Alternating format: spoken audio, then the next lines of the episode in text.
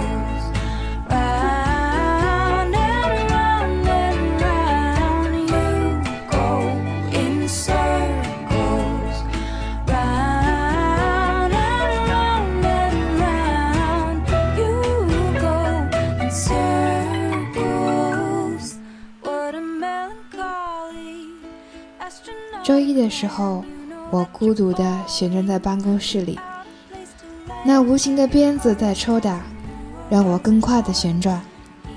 我想，只有《盗梦空间》里的陀螺，才有那么一丝气势可言。而我在某一种被驱使的状态里，几乎没有尊严，没有气节，没有思想。这就是麻木吧，失去了痛感和觉悟。就像是鲁迅先生笔下的冷冰冰的看客。下班一路走回家，夜幕降临，比《零零七：天降杀机》更有压迫感。路上很不安，很焦躁，给姐姐打电话，想诉说一天浑浑噩噩的工作状态。电话接通后，她问我晚上打算怎么过。我愣住了，怎么过？还不是和往常一样吗？做饭、吃饭、洗衣、打扫、看书、睡觉。姐姐又说：“二十四号了哟，平安夜到了。”然后我才回归本我，元神归位，意识到这是末日之后最能用来压惊的节日，完美的狂欢的借口。但是我住在郊区的郊区，这里很安静，远离末日重生狂欢的芸芸众生。于是，我还是像往常一样，在安静温暖的屋子里，细数现在我还能做到的事情，以及还想得起来的梦想。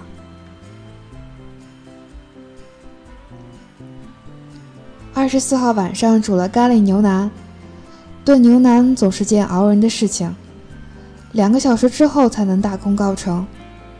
装了满满一锅，至少可以吃三天。厨房里还有一袋子大青菜和一只紫甘蓝，青菜用水焯一下就能吃，什么都不加，有淡淡的甜味儿。和咖喱牛腩搁一块儿，能多一些清爽的感觉。紫甘蓝呢，洗干净切成丝儿，用盐。糖、醋和麻油拌一拌，腌一腌就行了，是粗茶淡饭的必备良品。在厨房里忙活完，差不多就八点半了。用新鲜的咖喱牛腩拌着刚煮好的米饭，吃了一大碗，趁着心里的满足和愉快都还在，就利索的去刷碗刷锅，把厨房清理干净。做饭很容易点燃独自生活的热情。妈妈有时候在周末会来看看我，她总是喜欢在我的厨房里转悠。她发现了橱柜里的面粉、鸡蛋、纯牛奶、花果茶、红豆腐等等各种我慢慢的一点一点添置的东西。他惊奇着说：“原来你已经学会了这么多东西。”是啊，就和我渐渐地开始习惯对自己说话一样，这些食材也渐渐地习惯了在我手里翻来覆去的搭配。总有柳暗花明的时候，虽然之前熬过了一段分不清楚火候和生熟的艰难岁月，那些经常感觉挫败的日子里，垃圾桶总是宽容地安慰我：“下一次你会表现得更好。”所以后来我知道一个人到底会有多大的饭量，知道了用我的小锅现熬一锅粥需要多久，于是我可以优化利用时间去做其他事情。将生活打理好了，会发现数学最大的乐趣是在生活里的利用，它能让生活简单、高效、愉快。一天的工作以及打持久战一般的做饭让我累得不行。抱着热乎乎的水杯靠在床上的时候，觉得舒服的要灵魂出窍，得道飞升。好友杨征的电话打来，让我的屋子热闹起来。电话里我们说到了很多各种话题之间的串词儿，基本上都是“哎呀呀，你先说”或者“等会儿让我先说”。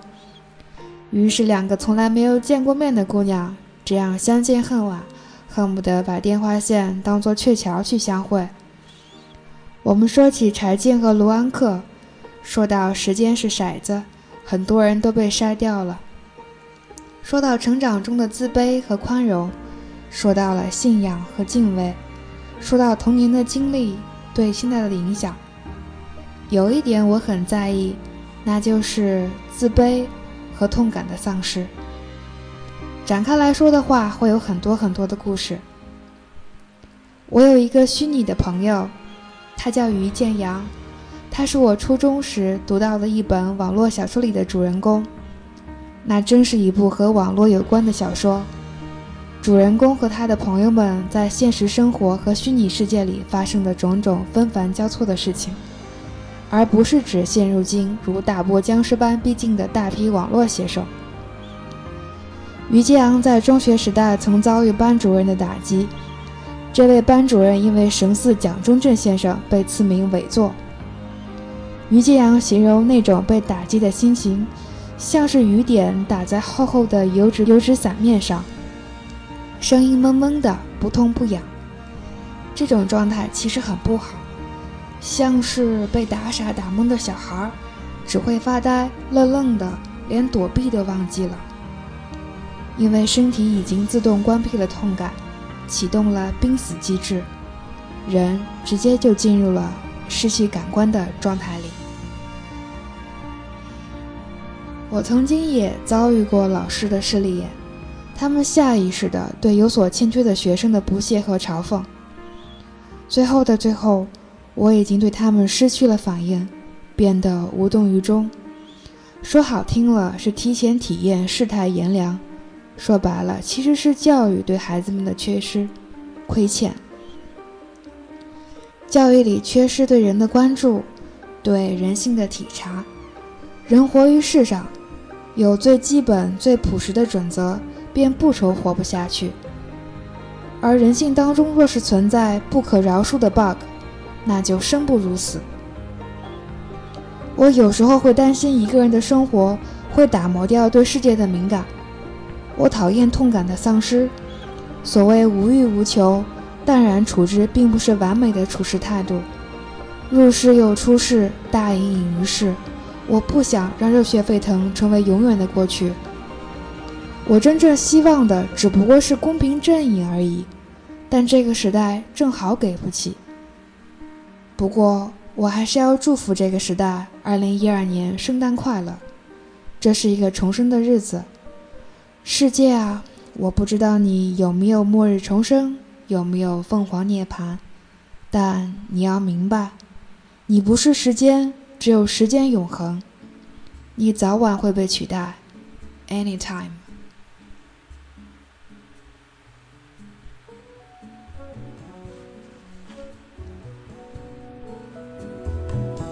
tell me when will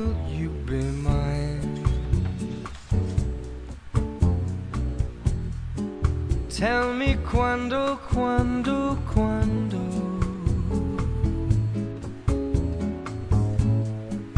We can share a love divine. Please don't make me wait again. 这一期的节目名字叫做《一个人住第 N 年》，这个名字是源于周佳宁的一篇文章《一个人住第三年》。我的朋友说，在年末说起这个话题很恰当。看来我上午突然冒出来的灵感还是不错的。那我们就一起分享周佳宁的文章《一个人住第三年》。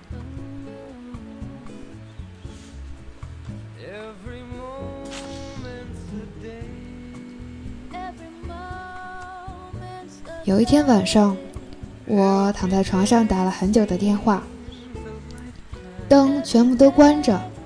那个人问我，是不是觉得孤独？我想了想，也不知道该怎么回答这样的问题，因为世界上没有人会觉得不孤独。可是如此说出来，又觉得哪里不对，所以我告诉他，每一天我一个人走在路上。走过天桥，坐在车里，做饭，几乎一个人做所有事情的时候，就会有一种节奏，慢慢的从四面八方流淌过来，让我觉得这个世界以一种与以往不一样的方式存在着。我能够清晰的听到自己，听到自己的身体里也在发出与之相应的微弱的声音。前几天北京下了很大的雪。晚上从朋友家里过完新年出来，已经是凌晨三点。开车沿着京沈高速回家，突然在雪地里失去控制，就这样迎头撞到了护栏上去。撞上去的时候，虽然心里想着完蛋了，会不会翻下去，但是其实也只是松开了刹车，打了几圈方向盘，连尖叫都没有，喉咙里轻轻发出“哎呀”的声音。接着世界就安静下来。我不愿意走出车门去看车子的破损程度，缓慢地在路边停下来。我给几个或许还醒着的朋友打了电话，说了些睡眼惺忪的话。看着车窗外越积越厚的雪，昏暗的远处又慢慢打过来的车灯，并没有觉得太难过，顶多是有些沮丧。因为本来还想着要去超市买水和卫生棉，结果还是开着灯都亮不起来的车子去了凌晨四点的超市。踩在雪地上发出嘎吱声，马路上没有人，像世界末日。担心滑倒，我竟然从喉咙里嘀咕出一句话来，大概说的是“就快好了，就快好了”之类的。这时我意识到。我竟然开始对自己说话，这可不是喉咙里发出一个像“哎呀”这样的象声词那么简单，而是我自己在凌晨四点的便利店门口，拎着一桶水，蹲在地上看了会儿从车里滴出来的黑色液体到底是油还是防冻液，然后自己对自己说起话来。这是我一个人住的第三年。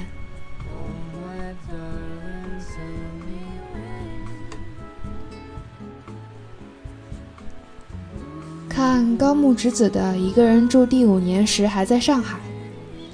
只记得他的某本绘本里有关于一个人做饭的段落，说的是他每次做米饭都会做好多，然后他就把它们分成一小份儿一小份儿的放在冰箱里面。不知道为什么，我对这段记得特别清楚。把米饭冻起来，每次要吃的时候。只要把一小份拿出来加热就可以了。我想象了下，确实觉得用电饭锅煮出来的一大锅饭，总会让人产生一筹莫展的感觉。而分成小份儿冰冻起来就很方便。想吃咖喱的时候，只要拿出一份儿来与咖喱一起加热就好了。后来我来北京，住在东南角的小屋子里面。刚刚搬进来的时候，有个朋友过来帮我做饭，他帮我包过两次韭菜鸡蛋的饺子，摆满冰箱的两格冰冻格，又帮我做了一锅牛肉香菇酱，很咸。他说这样每次下面的时候，舀一勺放在里面就好了。这样这些东西我存在冰箱里，很耐心地吃了好久。有一天与有些日子未见面的朋友吃饭时，他端详我后若无其事地说：“你胖了，是吃面条吃的吧？”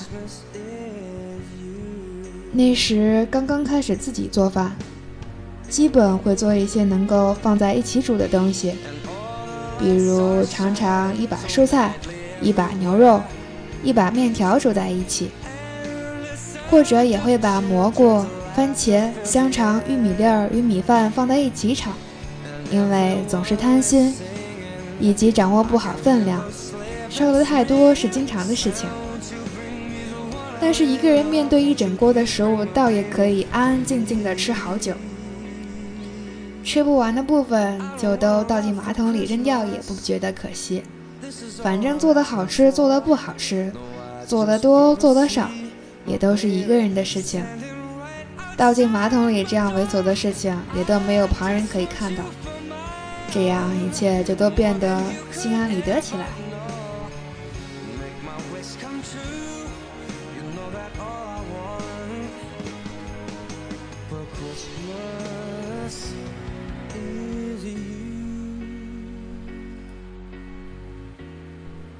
其实菜市场一直是我喜欢去的地方，碰巧家门口就有一个很大的农贸市场。每到傍晚的时候，两边马路上也会摆满各种新鲜蔬菜、鱼、水果，有时会有些奇怪的东西卖，比如说有年开春时突然推来辆堆满春笋的三轮车，我从那儿买过一次笋，但之后那辆推车就再也没有出现过。不过幸好这样一次啊，我买了一整捆，之后就慢慢做，腌笃鲜啊，竹笋烧红烧肉，烧猪脚，烧蹄膀，吃了好久好久的笋。而每天快要落市的时候，所有的蔬菜都在暮色里摆成一堆一堆，每堆一块钱，各种人耐心地蹲在地上挑挑拣拣。有过很长一段时间。我都没有习惯一个人面对北方天暗得过早的黄昏，也在博客里写过，那种路灯刚刚要亮起来的时候，会有夜盲症般的绝望。有个朋友坚持在每天这个时候打个电话给我，跟我聊会儿天，以为我会好些，其实完全不会。这种事情只会更提醒我，我多么憎恶电话。MSN、email 这些只因为距离而存在的东西，我所渴望的无非是坐下来，面对面聊聊天十分钟也好。所以后来，当傍晚快要开始的时候，我便拿着钥匙和零钱出门去，有时候戴着耳机，有时候只是这样漫无目的的去菜市场里走一圈。或者会看到有卖非常稀罕的豆苗或者芦笋，而周围永远涌动着热气腾腾的生机。羊腿整只整只的挂在钩子上，鱼头被切下来堆拢起来，利落的刀起刀落，所有人都大声说话。卖馄饨皮儿的小男孩与我最熟悉，因为北方的人不大吃馄饨。他对于我描述的那种厚厚的正方形的馄饨皮儿感到很困惑。而每次递给我切成梯形的薄薄的馄饨皮儿时，都要不好意思的笑。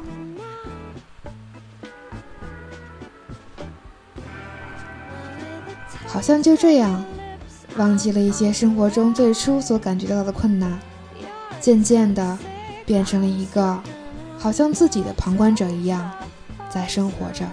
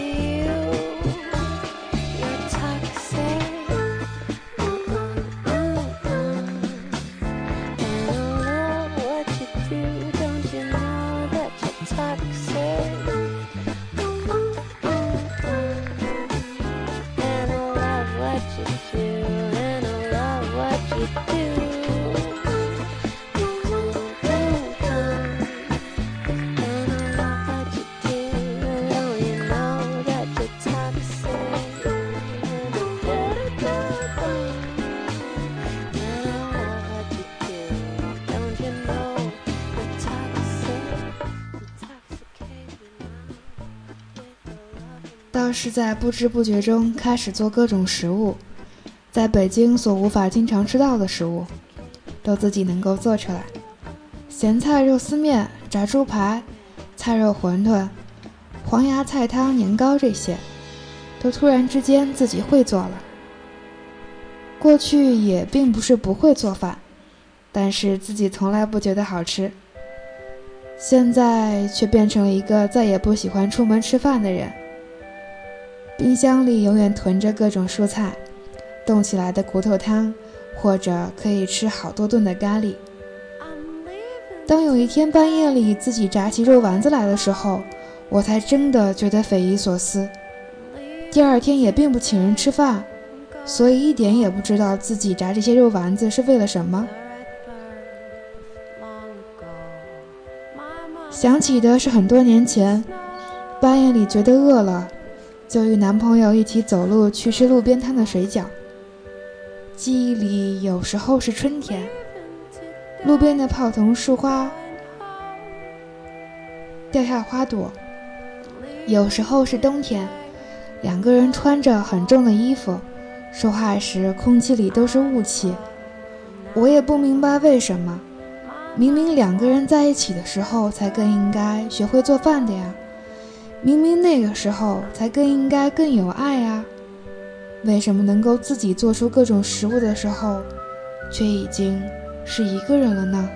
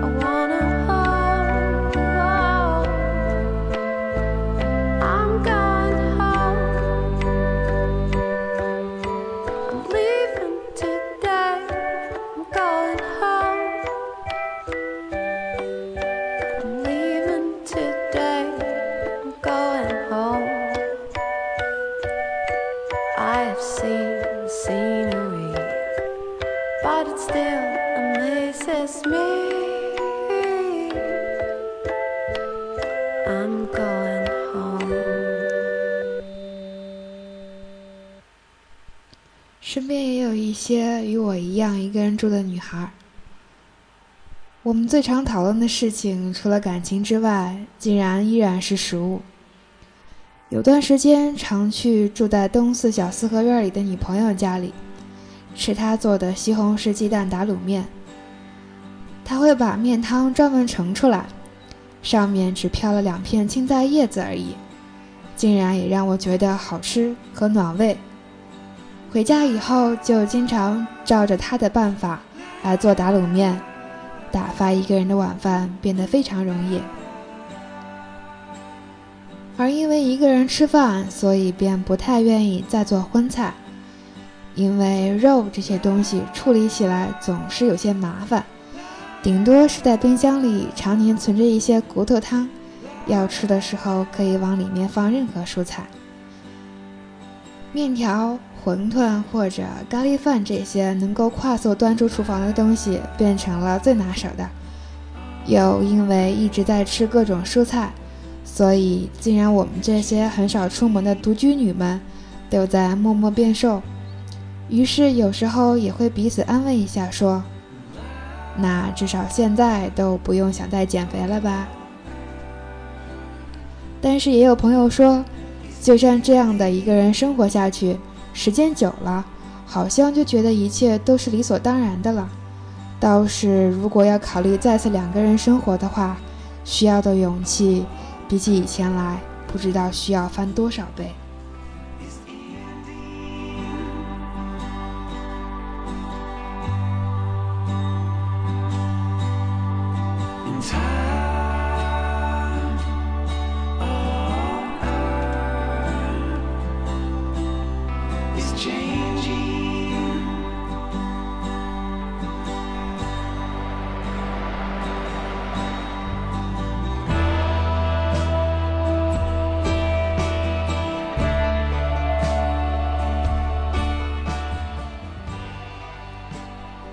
新年，我还在抱怨着这是人生中第一顿一个人吃的年夜饭。到了今年过新年的时候，则暗自盼望着所有的饭局都快点结束，终于可以有一天的时间走路去菜市场，做顿一个人吃的晚饭。习惯了一个人吃饭以后，就仿佛再也没有什么事情变得不能习惯了。晚饭的时间又是有多妙，可以喝喜欢的酒，也可以喝可乐，可以把电脑端到桌子上开始放美剧，也可以把盘子搁在大腿上，再把脚搁在膝盖上，可以只吃一大碗蔬菜沙拉，也可以只吃一碗盖了荷包蛋的阳春面，可以下午五点的时候用糯米粉。做一只放了过多白糖的鸡蛋饼，然后到了晚上九点时，再吃完整的晚餐。一切都是自己的事情，与旁人再也没有任何的关系。于是生活便自然的安静下来。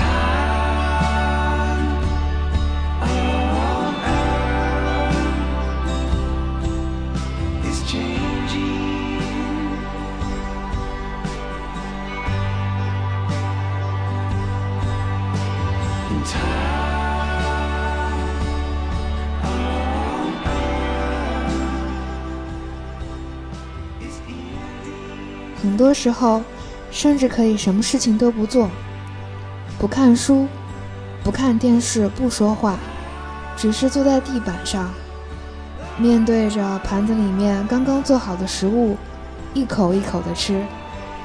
其实就连在想着的心事也都没有，时间被无限拉长。这种时候，往往又会听到从身体里流淌出来的节奏。而外面那个真实存在着的世界，又会在突然间与自己丧失联系。后来我想，当我不是一个人生活着的时候，我担忧着的事情太多了，而生活的质地却又仿佛离我如此遥远。没错，现在我失去了很多快乐，但大部分的时间与自己相处，感知却变得非常清晰。记得住很多细节，甚至知道每天路灯是几点钟亮起来，又是几点钟暗掉的。所以，与失去的那部分快乐比起来，又多出来这些，或许来看起来也并没有什么用处的知觉。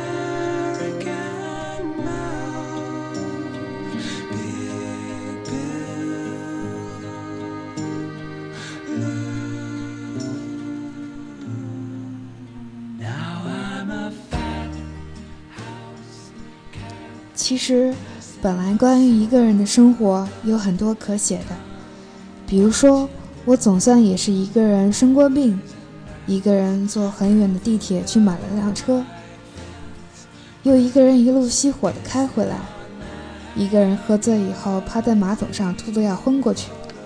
总之，做过所有一个人生活着的人做过的事情，但是不知道为什么，当落笔要写的时候，写下来的竟然全部与食物有关，仿佛一个人生活了到了第三年，终于给自己找到了一种能够坚定而且孤独的活下去的方式一样。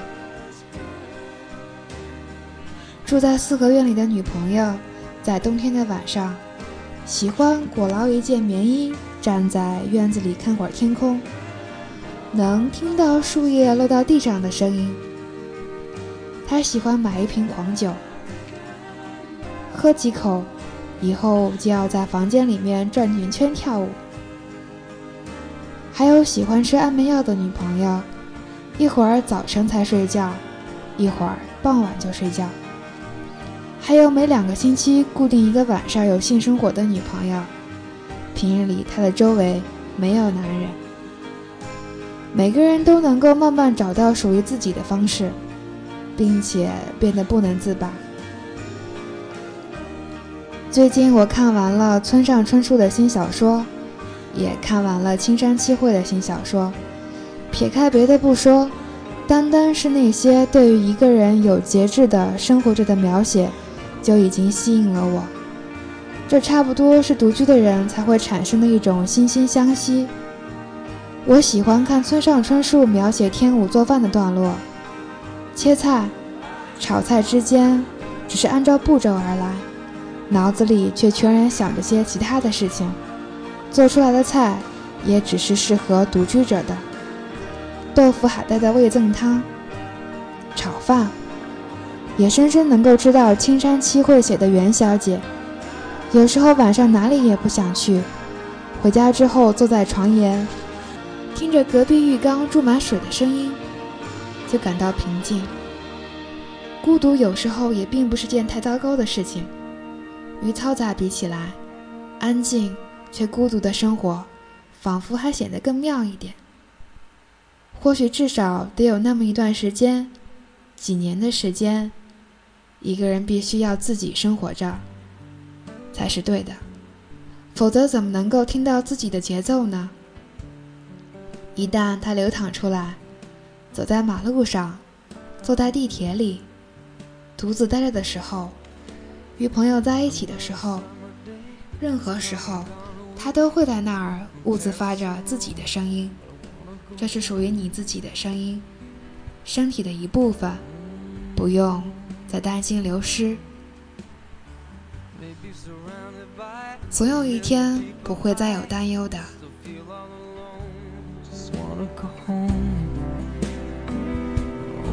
Miss you, you know. And I've been keeping all the letters that I wrote to you. Each one a line two. I'm fine, baby, how are you? Well, I would send them, but I know that it's just not enough.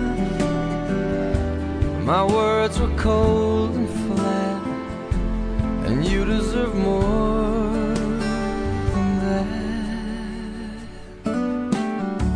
Another aeroplane, another sunny place. I'm lucky. 一个人住第三年分享完了。我喜欢平淡的叙述口吻。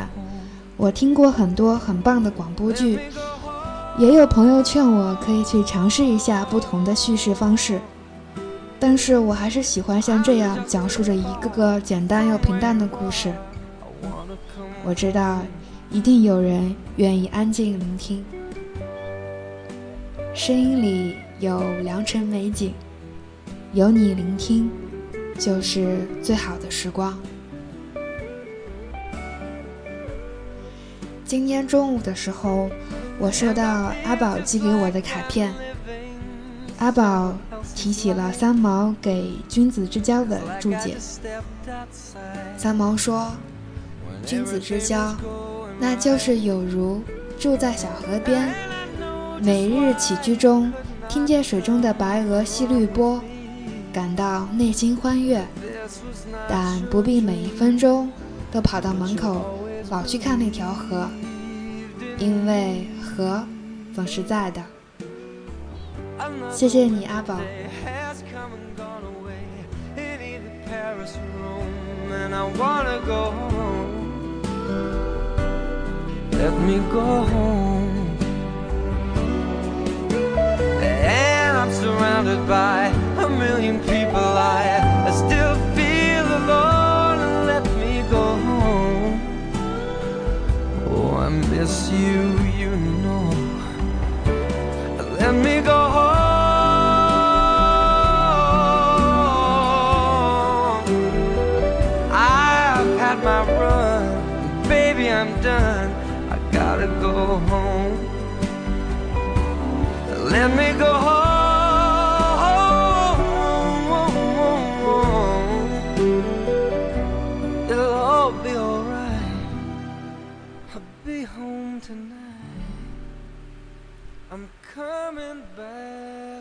我是凯尔西法，下期再见。